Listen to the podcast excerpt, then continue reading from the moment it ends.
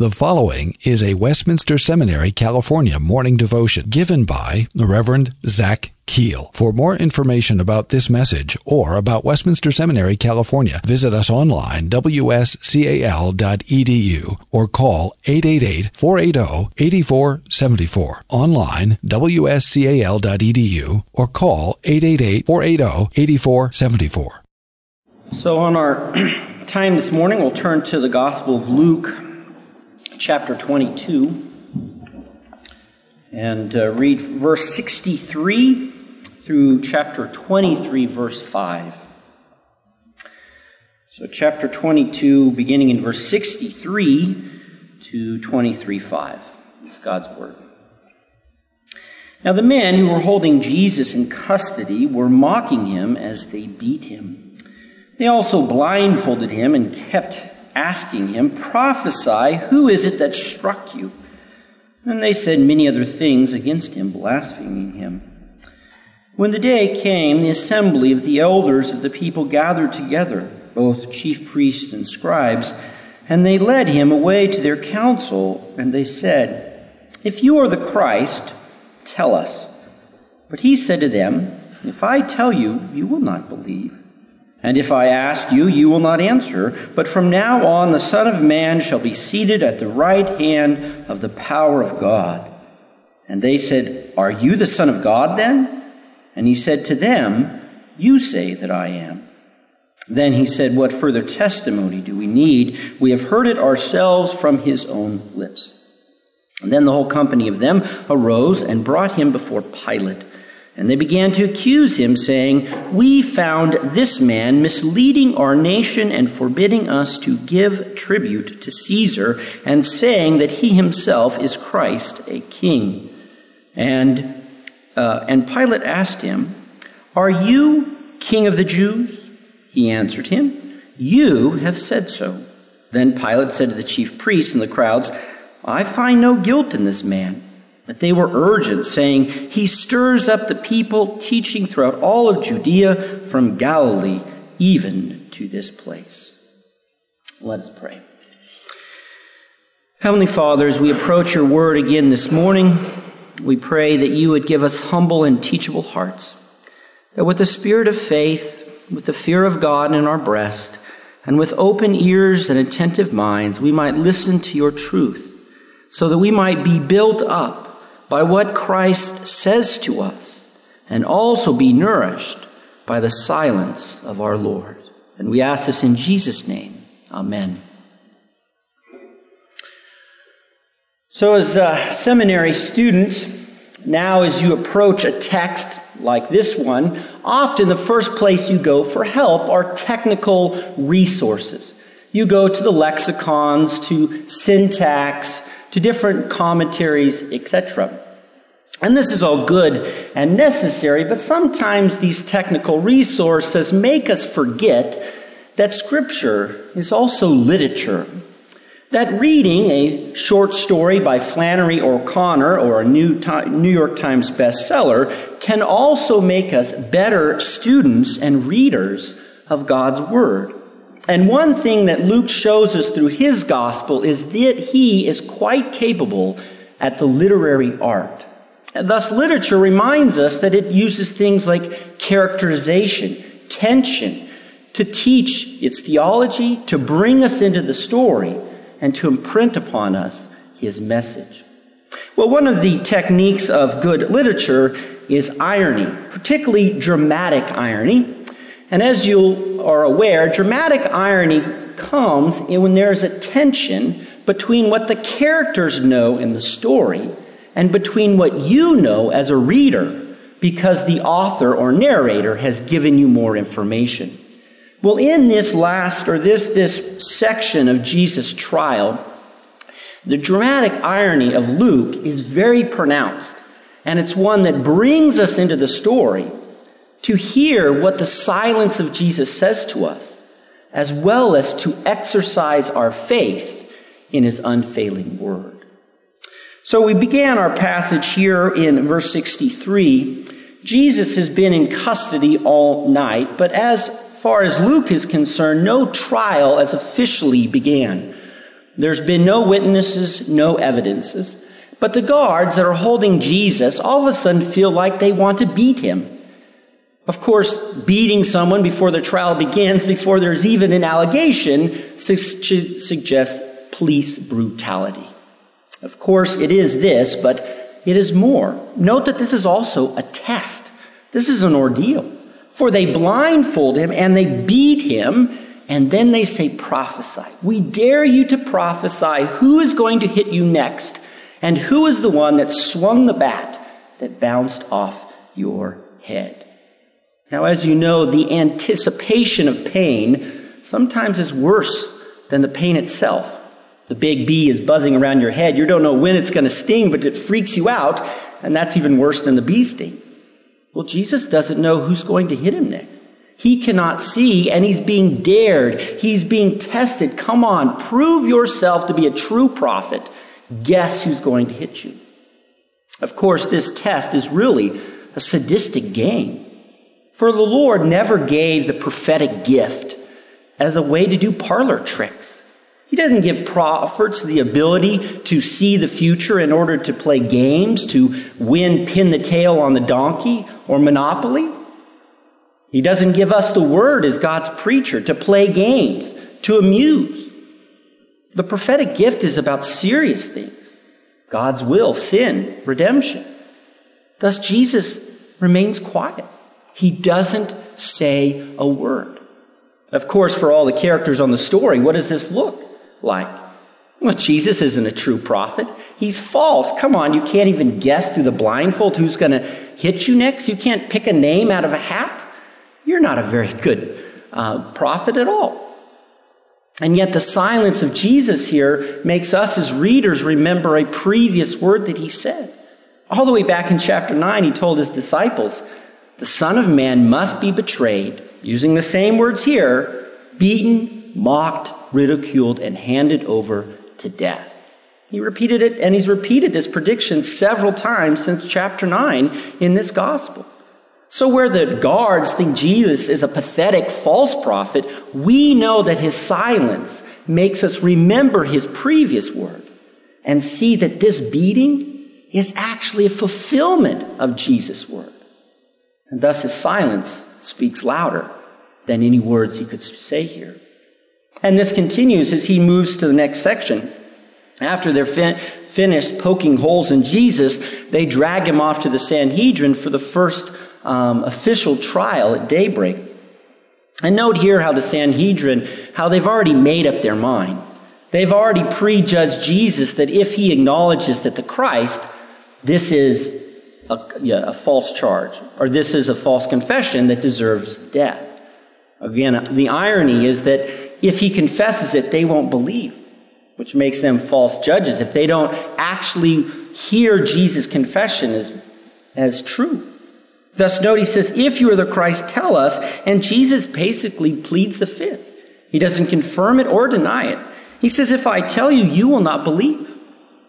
Here, his silence about confessing he's the Christ condemns them. If he said, I am the Christ, guess what? That's sufficient for faith. But they wouldn't believe, and so they stand condemned.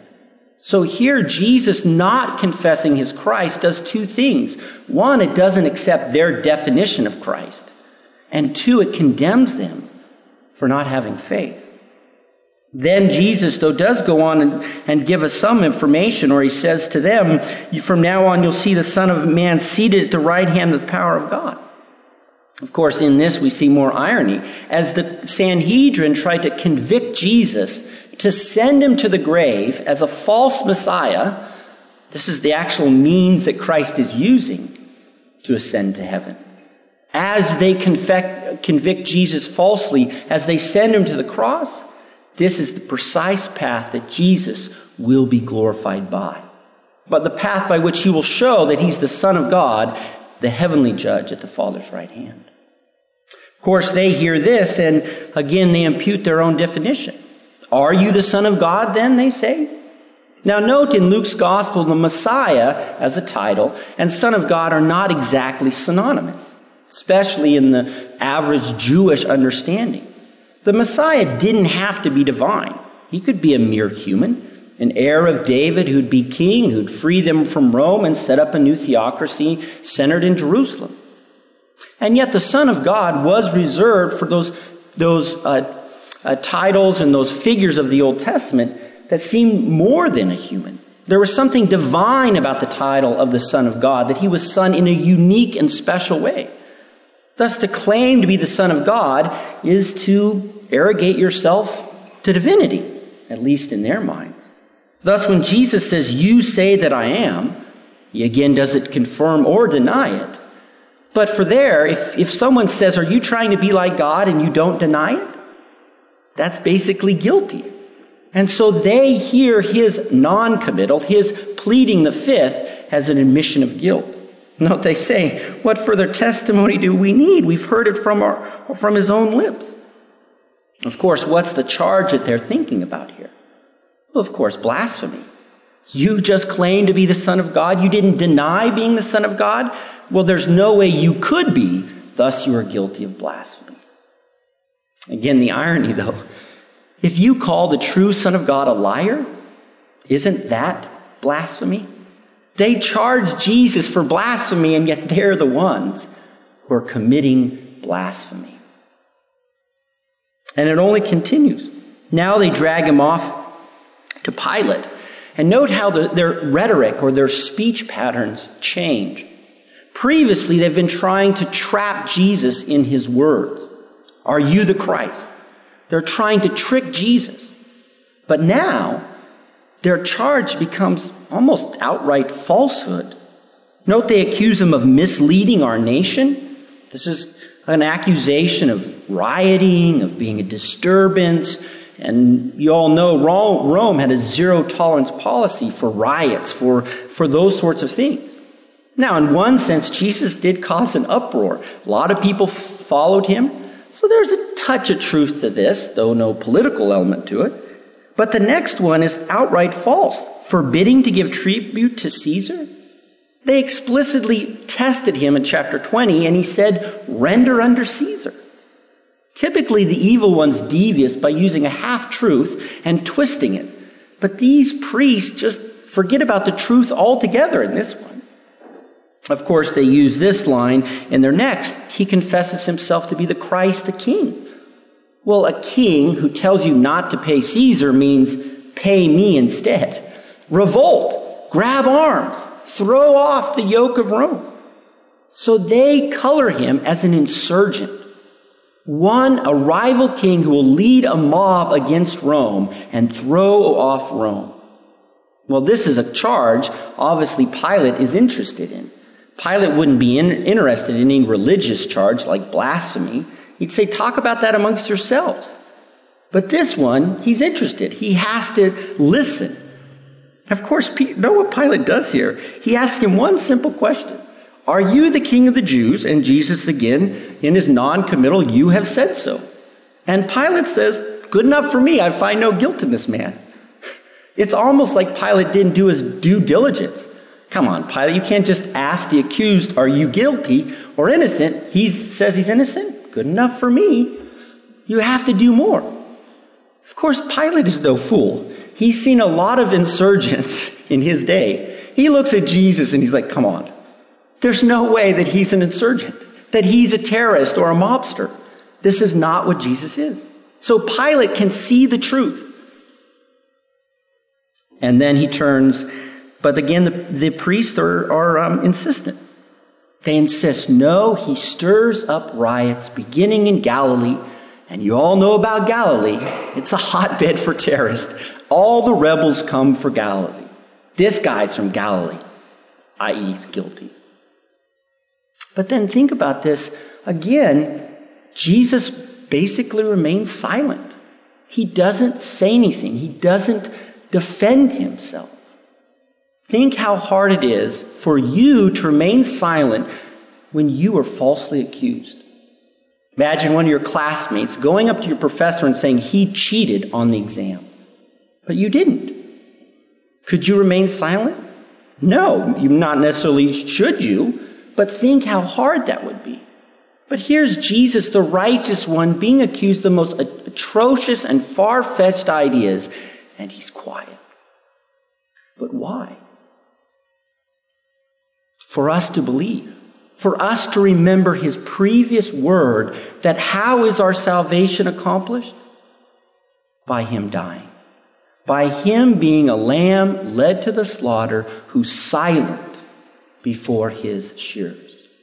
And this silence shows Jesus trust in the Father that he will bring them through this ordeal and grant him that king, kingdom. It shows his submission to undergo this ordeal, as well as it condemns his accusers for having no faith.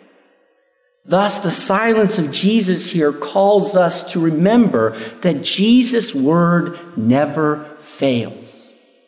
Even in this dark moment, as he looks like he's being preyed upon, a victim of everybody else's power, a victim of everybody else's words and accusations, his silence says, My word is sufficient and it will not fail. And this is what our faith needs to remember that Christ's word doesn't fail. For as you know, as we look around the world, as we look in our own lives, so often we feel like the world's rhetoric wins. They use more words.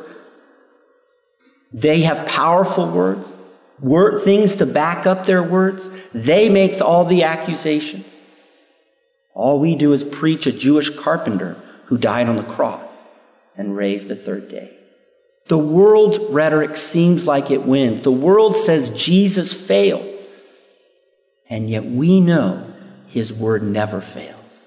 That he is at the right hand of God. And when the Son of God comes back in glory, he will fulfill all his promises for us. As well as the powerful silence of Christ here that causes us to put our faith in his previous word, gives us the strength then to speak for Jesus. To be witnesses, as he'll tell his apostles, to Jerusalem, Samaria, Judea, Samaria, and the ends of the earth. Thus, the fact that Jesus' word didn't fail here means it will not fail in our lives in our ministries. So often, as we try to speak to the unconverted, as we try to comfort the mourning, as we try to rebuke the wayward, our words feel so useless. Just wait till you are counseling someone and you're trying to tell them what they need to do. They won't listen. And yet, even though our words sometimes seem to be in vain, they are the power of God unto salvation for those who believe. And Christ has made all his words yes and amen for you. Thus, this is your assurance in your life now as you look to glory, and it's your confidence as you look forward to how the Lord may use you as a minister, as a parent, as a teacher as a member of Christ's body. He will use his word through you to build up the brokenhearted, to strengthen the weak, to save the lost, and chiefly to announce Christ for God's own glory. And what better purpose is there for speech than to give glory to God? Amen. Let's pray. Glorious Father, we thank you for this word. We thank you that Jesus is silent here to testify that he has spoken once and he need not speak again. That it is true, it is unfailing, that this heaven and earth will pass away, but Christ's word will never pass away. Thus may our heart, may our faith be rooted in the word of Christ May we take comfort in him being silent unto death for our salvation. And may we rejoice that having raised that third day and ascended to your right hand, we can know for certain that he will come again to raise us up and to give glory to you forevermore. And we ask this in Jesus' name. Amen. Copyright 2018, Westminster Seminary, California all rights reserved. You are permitted to reproduce and distribute this material in any format, provided that you do not alter the wording in any way and that you do not charge a fee beyond the cost of reproduction. For web posting, a link to this document on our website is preferred.